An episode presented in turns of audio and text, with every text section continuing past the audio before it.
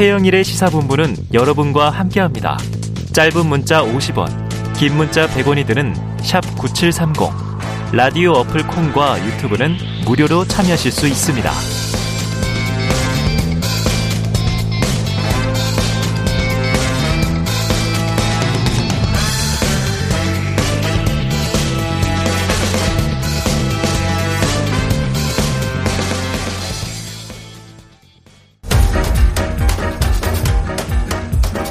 최영일의 시사본부 10분 인터뷰. 네, 원래는 화제 이슈를 콕 짚어보는 10분 인터뷰지만 오늘은 쭉 느려서 특집 30분 인터뷰로 준비를 했습니다. 자, 어제 한국은행이 사상 첫 빅스텝을 단행하면서 자, 그럼 이제 우리 물가는 좀 진정되는 걸까 하는 기대. 그럼 경기 침체 또 오는 거 아니야? 하는 불안감. 이 공존했는데요. 현 경제 상황과 향후 자본 시장의 흐름을 꿰뚫어 보고 알려주실 분 모셨습니다. 자, 지난 35년간 코스피 300에서 3000까지 이 과정을 모두 지켜본 자본시장의 산증인. 자, 3프로TV의 김한진 이코노미스트 나오셨습니다. 어서 오세요. 네, 안녕하세요. 아우, 인상도 너무 좋으시고. 이렇게 경제 혜안을 가지고 계시고. 예, 부럽기도 하면서 오늘 꼭 필요한 분이십니다. 자, 제가 좀 얘기하면서 코스피 네. 300 시대부터 3천까지 네. 모두 지켜보셨다 했는데 그럼 IMF 시기 정도였던 것 같아요. 그때 어떻게 기억나십니까? 아, 네. 워낙 충격적인 뭐 사건이었지 않습니까? 그랬죠. 네. 정말 상상 초월의 위기 상황이었는데, 음. 아, 뭐, 시간이 많이 지나서 잘 기억은 안 나지만, 네. 네. 자세한 건. 아무래도, 아무튼 뭐 이게 좀 충격적이었다? 네. 라는 것 하나. 네. 아, 이런 위기가 오면 이런 위기도 오는구나. 아. 위기의 끝장? 뭐 이런 것들을 정말 절감했고요. 또 한 가지는 결국 위기라는 것은 음. 이게 자유경제 체제는 극복하더라. 아. 극복할 수 있다. 네네네. 네, 네. 결국에는 극복할 수 없을 것 같은 암울한 위기도 예. 아, 잘 극복하더라. 아. 네, 저 두 가지를 느꼈습니다. 처음엔 충격. 네. 그리고 두 번째는 그 충격도 우리는 극복하더라. 네. 시간이 가니까 지나가더라. 네. 지금 국가 부도의 날이란 영화에서 그때 막 유아인 역할이셨을 것 같아요. 어찌 보면. 근데 유아인은 그걸 위기를 기회로 막 돈을 벌지 않습니까?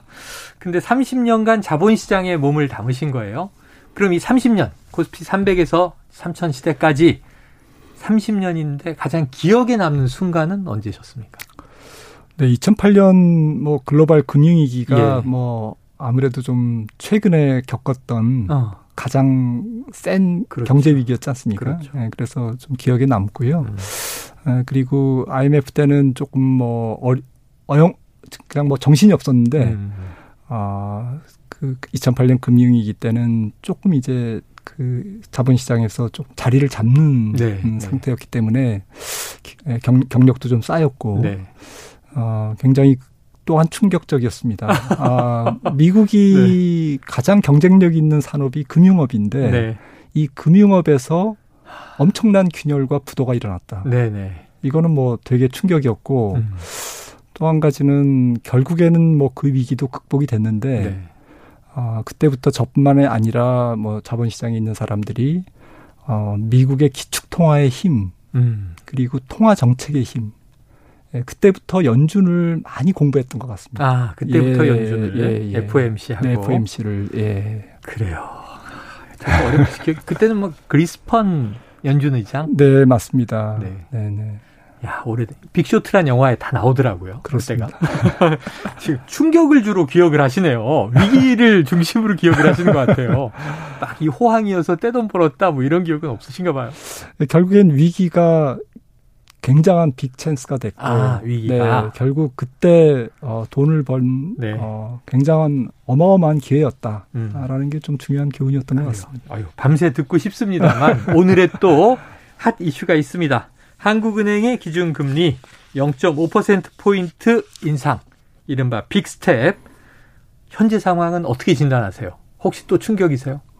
어, 이번 충격은 뭐 충격이라기보다는 뭐 충격이죠. 네. 근데 아, 조금 독특한 것 같습니다. 네.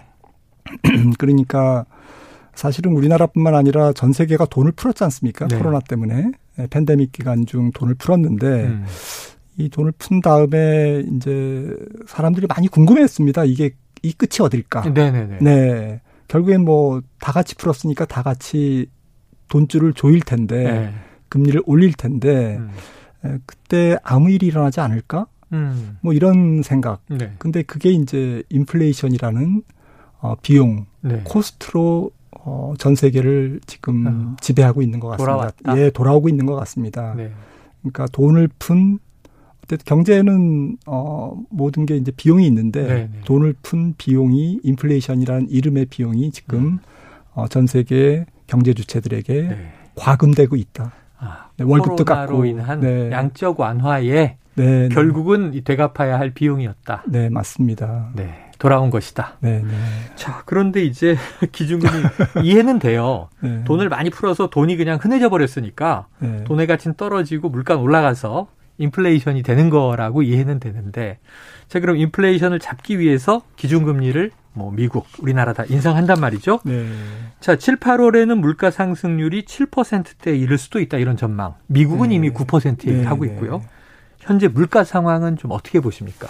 네, 지금 뭐 우리나라나 전 세계 물가가 뭐 정말 어, 상상 초월입니다. 41년 네, 만에 최고니까요. 네. 그래서 어제 뭐 한국은행도 어, 사상 최초로 big step 0.5%를 네. 올렸고 어, 연말까지 두세 번 정도 더 올린다고 음. 네, 그런 멘트를 어, 하셨죠. 네. 총재께서. 그래서 연말에 그러면 2.75, 3.0, 뭐, 그 정도 기준금리가 도달할 텐데, 네.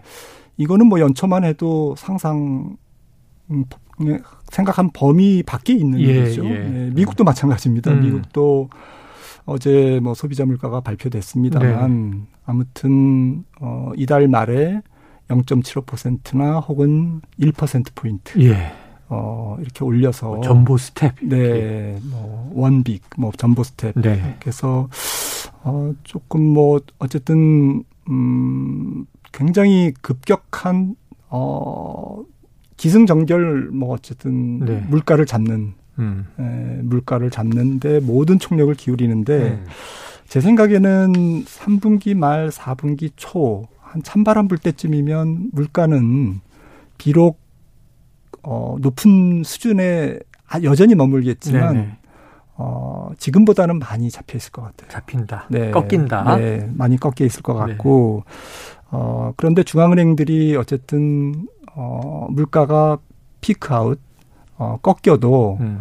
어, 가령 뭐 우리나라 물가 같은 경우에도 연말에 여전히 에, 한 지금 뭐 소유자 물가가 이달에 7% 정도 네, 네 이렇게 지금 예상이 되는데 네.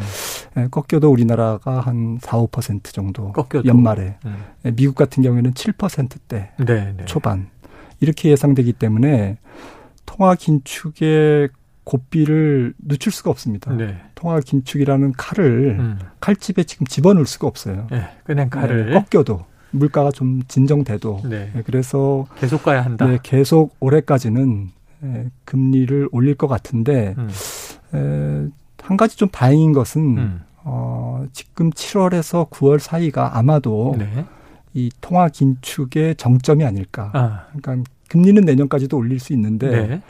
어, 뭐 giant step, 음. 뭐 jumbo step, 음. 우리나라도 뭐 big step 네.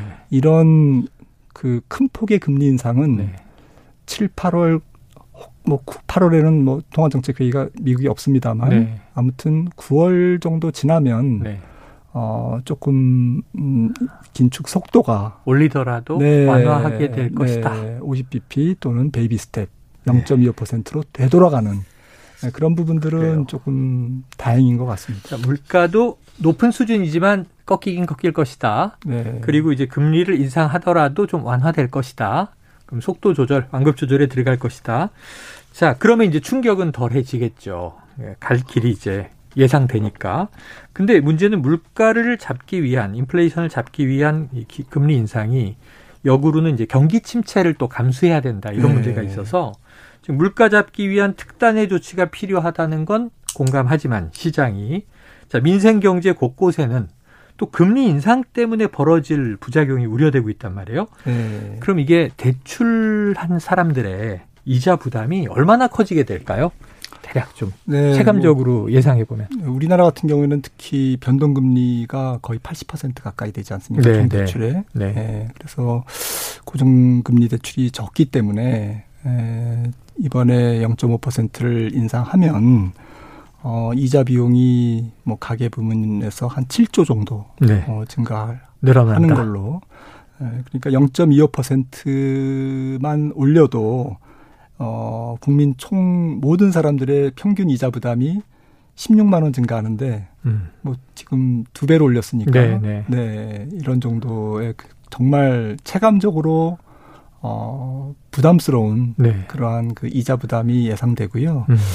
음, 특히 우리나라 기업들이 대기업과 중소기업 혹은 영세기업 또 소상공인 음. 뭐 이렇게 어 경제 주체별로 신용 등급의 차이가 굉장히 큽니다. 네. 예, 그래서 대기업은 뭐 어, 현금도 많이 갖고 있고 음. 또 영업이익도 많이 나기 때문에 비록 불경기지만 어, 이 불경기를 불황을 견디는 힘이 있는데 음.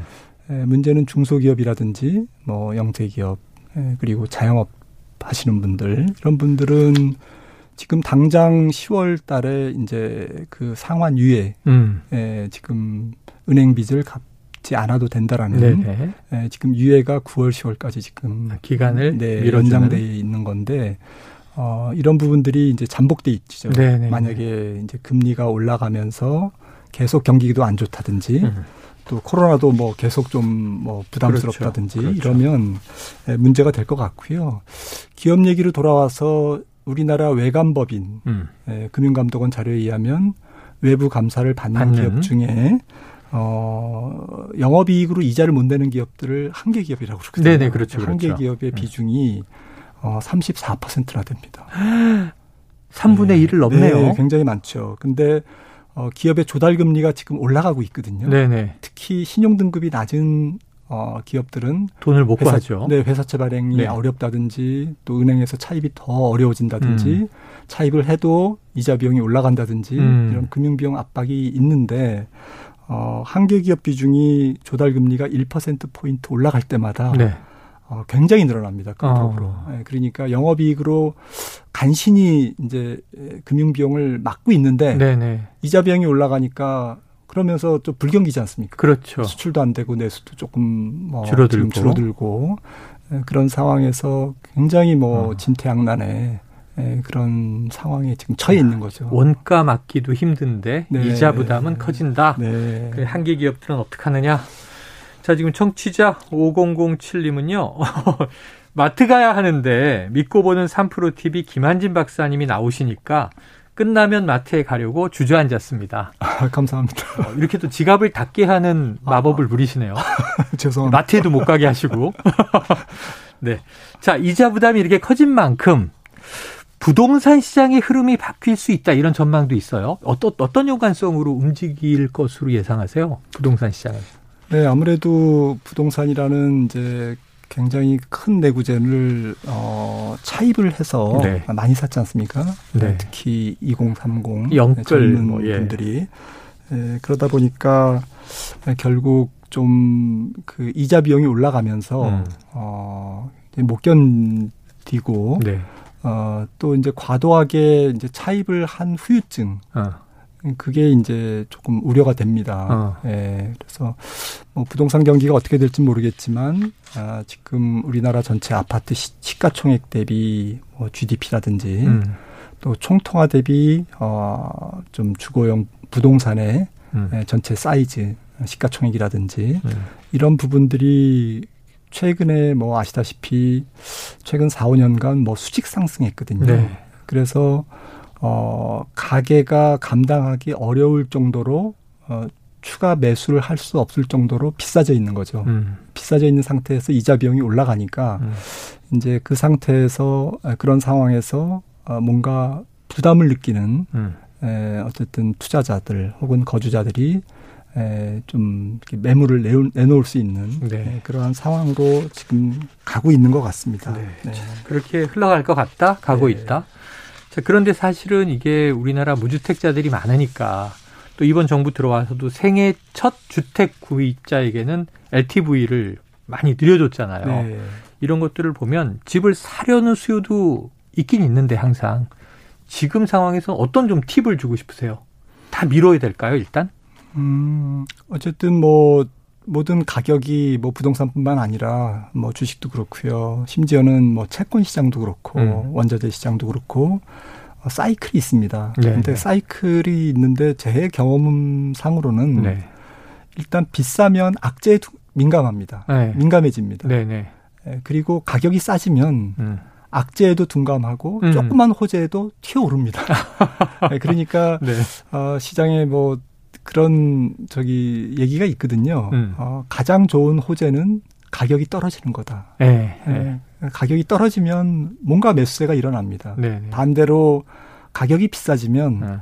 어, 조금만 무슨 문제가 생겨도 네. 이게 큰일 날 것처럼 네, 실수봉대하고 음. 어, 또 투자 심리가 얼어붙고 음. 또 얼어붙다 보니까 더이 정도 빠져야 될 게좀더 빠지고 음. 이제 항상 이제 어떤 가격이라는 메커니즘이 그렇거든요. 네. 이제 그런 관점에서 보면 어, 지금 집값도 예, 조금 많이 올랐기 때문에 네네. 네. 거기에 대한 후유증, 뭐 반작용 고 있는 것이다. 네, 그런 것들을 안고 있다. 지켜보자. 네. 알겠습니다. 자, 지금 이 금리가 오르고 부동산 시장이 하향 곡선을 타면서 좀 지켜봐야 되는데요. 이 부동산 폭락과 가계부채 위기 이걸 이제 예상하고 걱정을 하는 분들이 많습니다. 자, 가계부채 폭탄이 터질 가능성. 지난주에는 저희가 주진영 전 하나투자증권 대표 모셨는데요. 이 부동산 법을 터져야 된다. 터져야 한국 경제가 산다. 이렇게 얘기를 좀 세게 하셔서 혹시 또 김 박사님은 어떻게 보시는지요? 이 가계부채 1,800조에 달하는 뭐 지금 가처분 소득 대비 170%를 넘었고요. 네. GDP 대비로는 100%를 넘었는데 음. 음, 이런 어마어마한 어 가계 부채 또 최근에 단기에 급증한 가계 부채 음. 예, 좀 속도가 문제였거든요. 네. 어, 그리고 지금 가계 우리나라의 어떻든 금융 자산 비중이 굉장히 낮은 상태에서 음. 어 가계 자, 가계의 어떤 자산이 음. 거의 부동산 특히 거주형 부동산에 지금 올인돼 있지 않습니까? 네네네. 네, 이런 상태이기 때문에 이, 이 부동산이 어, 연착륙을 하고 네. 가계부채가 연착륙을 음. 어, 좀 부드럽게 조정을 보이고 부채 조정이 일어나면 어, 경기가 그렇게 큰 문제는 없습니다. 오히려 음. 더 건강해지고 네. 다음에 이제 경기가 좀 돌았을 때 오히려 뭐 뒷심을 받는다 그럴까요? 어. 그리고 건전성이 좋아지니까요. 네. 예, 그래서 금융기관도 좋아지고 어, 가계 부문도 좋아지고 이렇게 해서 에, 조금 추진력을 갖고 다음 경기 확장기를 맞으면 좋을 텐데 네. 에, 지금 만약에 이제 세계 경기가 더 어려워진다든지 네. 또 인플레이션이 잘 잘 안 잡힌다든지 그래서 지금 우리가 바라보고 있는 것보다도 훨씬 더 어, 큰 폭의 금리 인상이 계속 이뤄진다면 음. 어, 이, 뭐, 어떻게 의도할, 하는 사람들은 없지만, 음. 정책하는 사람들이, 분들이 의도한 건 아니지만, 음. 어, 어떤 시장 메커니즘상 가계부채가 경착륙하고 네네네. 에, 가계부채가 경착륙한다는 얘기는 결국 뭐 부동산이 경착륙한다는 얘기고 하드랜딩이니까 네, 하드랜딩. 그냥 밧줄에 세게 꽉 부딪혀 네. 누군가 다치는 사람이 나오는 네. 거잖아요. 그러면 어, 경제가 또 불필요한 사회적 비용을 더 지불해야 되거든요. 음. 네. 그리고 굉장히 국민의 삶이 고통스럽죠. 네네. 저는 안 왔으면 좋겠는데. 안 왔으면 좋겠다. 자, 터져야 산다의 반론입니다. 터지지 않았으면 좋겠다. 오히려 이제 연착륙. 네. 여기에 대해서 좀 추진력을 가지고 좋은 쪽으로 이게 전환될 수 있게 좀 소프트하게 딱 착륙을 하면 참 좋을 것 같은데. 근데 이제 말씀하신 대로 이게 또 세게 꽝 부딪히면 경착륙이라고 하셨지만 이게 불시착이나 추락이 돼버리면 네. 터지는 거죠. 뭐. 그렇습니다. 네. 자, 우리 증시 분위기 좀 여쭤볼게요. 지금 네. 증시는 어떻게 보고 계세요? 어, 증시는 뭐 저희 분석하는 사람들이 뭐 이래 이것저것 뭐 굉장히 많은 악재를 악재들을 얘기하지 않습니까? 네네. 그 악재들이 거의 한 8, 90%는 주가에 다 반영돼 있다. 아, 반영됐다. 네. 음. 근데 한 1, 20%가 반영이 안 됐는데 네네. 이 반영 안 된 부분이 가장 중요한 게 기업 실적이 앞으로 나빠질 가능성. 네네. 네, 당장 2, 4분기 이제 어닝 시즌을 맞이하는데요. 예. 이번 달부터 이제 기업 음. 실적이 나빠지면 주가가 추가 하락할 수가 있거든요. 네네. 네, 그래서 이제 이런 부분 또 고물가 다음에 통화 긴축과 그 다음에 뒤따르는 경기 침체는 어 여러 가지 파생적인 위험을 이제 그 유발합니다. 네네. 예를 들어서 뭐 지금 진행되는 환율 텐트럼, 환율 네. 발작이라든지 네. 또 환율이 뭐 이렇게 좀 급격하게 변동을 보이면 전체적으로 돈이 움츠려 들거든요. 음. 예, 지금 달러 강세가 이루어지는 것, 예, 지금 진행되는 것도 그런 맥락이고요. 음. 어, 달러 강세는 글로벌 유동성의 위축과 위험 자산, 위험한 자산에 대한 회피를 그냥 반영하고 있는 거거든요. 음. 네, 그래서 이런 것들이 계속 진행되면 어 그러니까 경기 침체에 따르는 파생적인 위험들, 네. 뭐 2012년 우리가 경험했던 뭐 유럽 어쨌든 재정 위기라든지 음. 또 뭐 agflation이 발생하면 네. 여러 국가에서 좀 뭐 안 좋은 또 디폴트 뭐 내지는 난민의 음. 증가라든지 이러한 지정학적 위험이 이제 증가하거든요. 음. 이제 이런 파, 어수선한 파생적 위험이 아직은 전 남아 있을 것 같습니다. 네네네. 네, 그리고 어 제일 중요한 부분은 결국 주식 시장이 이제 좀 상승 추세로 완전히 돌아서려면 네. 일시적인 반등 말고요. 예네. 소위 베어마켓 음. 랠리가 랠리가 아니라 어, 정말 이제 속시원이 이제 완전히 상승 추세로 전환되려면 음. 어, 경기가 이제 조금 위쪽으로 돌아서야 되거든요. 경기 자체가. 네, 그런데 통상 이런 아주 높은 인플레이션이 가져온 경기 침체는 좀 음. 기간이 길고 어, 조금 질깁니다. 네네 그래서 저는 2024년 정도까지는 아이고. 불황이 조금 지속될 가능성이 높기 때문에 네네. 어, 주식 시장도 조금 낮은 박스권에서 어, 좀 이런저런 악재는 많이 반영했기 때문에 네. 추가 하락폭은 제한되지만 네네. 제한되겠지만 어, 본격적인 강세장의 시작은 조금 지연될 거다라고 네. 보고 있습니다. 아, 굉장히 차분하게 말씀하셨지만요. 저는 지금 되게 충격적으로 들었어요. 그러니까 증시 추가 하락의 가능성 지금 80% 정도는 이미 반영돼 있다. 큰 문제는 없는데 어닝 쇼크가 있으면 조금 추가 하락이 있을 네, 수 네, 있다. 네, 근데 파생적인 위험이 잔존하고 있다. 네. 얘기를 하시고 나서 결국 경기가 우상향 돼야 이 증, 증권이라는 게 올라가는 네. 건데 2024년까지 본다 그러셨어요. 이 불황을. 그러면은 네. 다음 총선까지 다음 총선까지 주가는 좀 선행하기 때문에 네네네. 예를 들어서 뭐 2024년 초에 경기가 돌았으면 네. 내년 중반부터는 이제 강세장이 올 수도 있는 거죠. 네. 아, 지금 당장 게시판 보면 S전자 왜안 아, 왜안 오르는 거냐. 영업 실적 이 역대 네. 최대인데 왜 안 오르는 겁니까? 2024년까지 기다려 볼까요?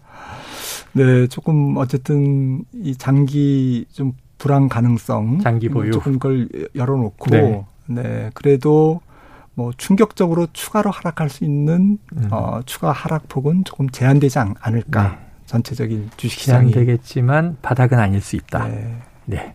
지금 모든 가능성을 다 열어놓고 돌다리를 두드려야 되는 겁니다. 자, 이게 뭐 지금 30년간 증시를 들여다보신 분이니까요. 저는 믿습니다. 좀 장기적으로 바라보자. 자, 근데 미국 연준이 또다시 자이언트 스텝을 밟으면 아까 말씀하신 대로 뭐 오르긴 오르더라도 뭐 조금씩 조절해 나가면 괜찮은데 또 자이언트 스텝이다. 뭐 전보 스텝이다. 이렇게 되면 문제는 이제 미국 금리가 우리보다 높아지는 역전 현상이 발생하잖아요. 지금 비슷하게 지금 따라가고 네. 있지 않습니까? 근데 우리 시장이 어느 수준까지 감내해요? 우리 하느는 조금 신중하게 얘기를 하는 것 같고 네. 연준은 좀 세게 얘기하는 것 같아서 미국은 이 연말이면은 금리 3% 이상 간다는 거잖아요. 네. 그러면은 이 역, 금리 역전하면 우리가 지금 외국인 투자 걱정해야 되는 거 아닙니까? 음, 뭐 정상적인 상황이라면 뭐 50bp에서 100bp, 네네. 0.5에서 한 1.0% 포인트 정도의 한미 금리 차는 우리나라 신용 등급이라든지 네. 또 채권에 대한 외국인의 좀 매수세, 음. 에, 우리나라 채권 괜찮, 국채 괜찮거든요. 네네네. 전 세계적으로. 네. 어, 국가 신용 등급이 높기 때문에 음. 그래서 이런 부분들은 충분히 감내할 수가 있습니다. 아, 감내할 수 금리 차가 뭐 살짝 그 좀 역전된다고 해서 네. 뭐그 그 외국인 자금이 뭐 썰물처럼 빠져나간다든지 예, 예. 예, 그런 사례는 거의 없었습니다. 음. 네, 뭐 외환위기 때라든지 이런 때 말고는 없었기 때문에 네. 예, 그거는 좀큰 큰 걱정이 안 되는데 음. 예, 우리나라가 어쨌든 뭐 에너지 수입 그 비중은 높고 음. 또 수출을 하려면 선진국 경제를 비롯해서 세계 경제가 좋아져야 되지 않습니까? 네. 그런데 어, 수입은 조금 많아지고 음. 어, 수출은 좀 안 되고 이렇게 되면 무역 수지가 지금처럼 이렇게 적자가 난다든지 이 적자가 좀 길어진다든지 적자 기간이 음. 이러면 전체적으로 원 달러의 환율에 대한 달러 원 환율에 대한 어, 예상 네. 앞으로 환율이 어떻게 한국 환율이 어떻게 될 것이다라는 예상이 나빠집니다. 네. 아, 그러니까 어, 그런 경우에는 주식 시장에 좀 돈이 잘 안 들어오거든요. 네네. 네. 네. 예, 그러 다 보면 어, 지금 수급 주체가 아, 조금 그 어려운 거죠. 음. 예, 지금 개인들이 너무 많이 사서 네. 어, 정말 외국인들이 좀 사줘야 되는데 이번 예, 예. 이 제부터는 어, 외국인마저도 예, 조금 주저하는 네. 예, 그런 상황이 이어질 수 있다라는 거고요. 알겠습니다. 예. 여기까지 오늘 정리하겠습니다. 아, 시간이 좀 아쉽네요. 자, 다음에 또 모셔서 좀 개인들이 가질 수 있는 팁도 여쭤보도록 할게요. 자, 지금까지 김한진 박사님, 3프로 TV의 고수죠 모시고 어, 이야기 나눴습니다. 고맙습니다. 네, 감사합니다. 예, 오늘 치킨 쿠폰 받으실 분 2044-5602-7404-0280-7384-1552-8806님입니다.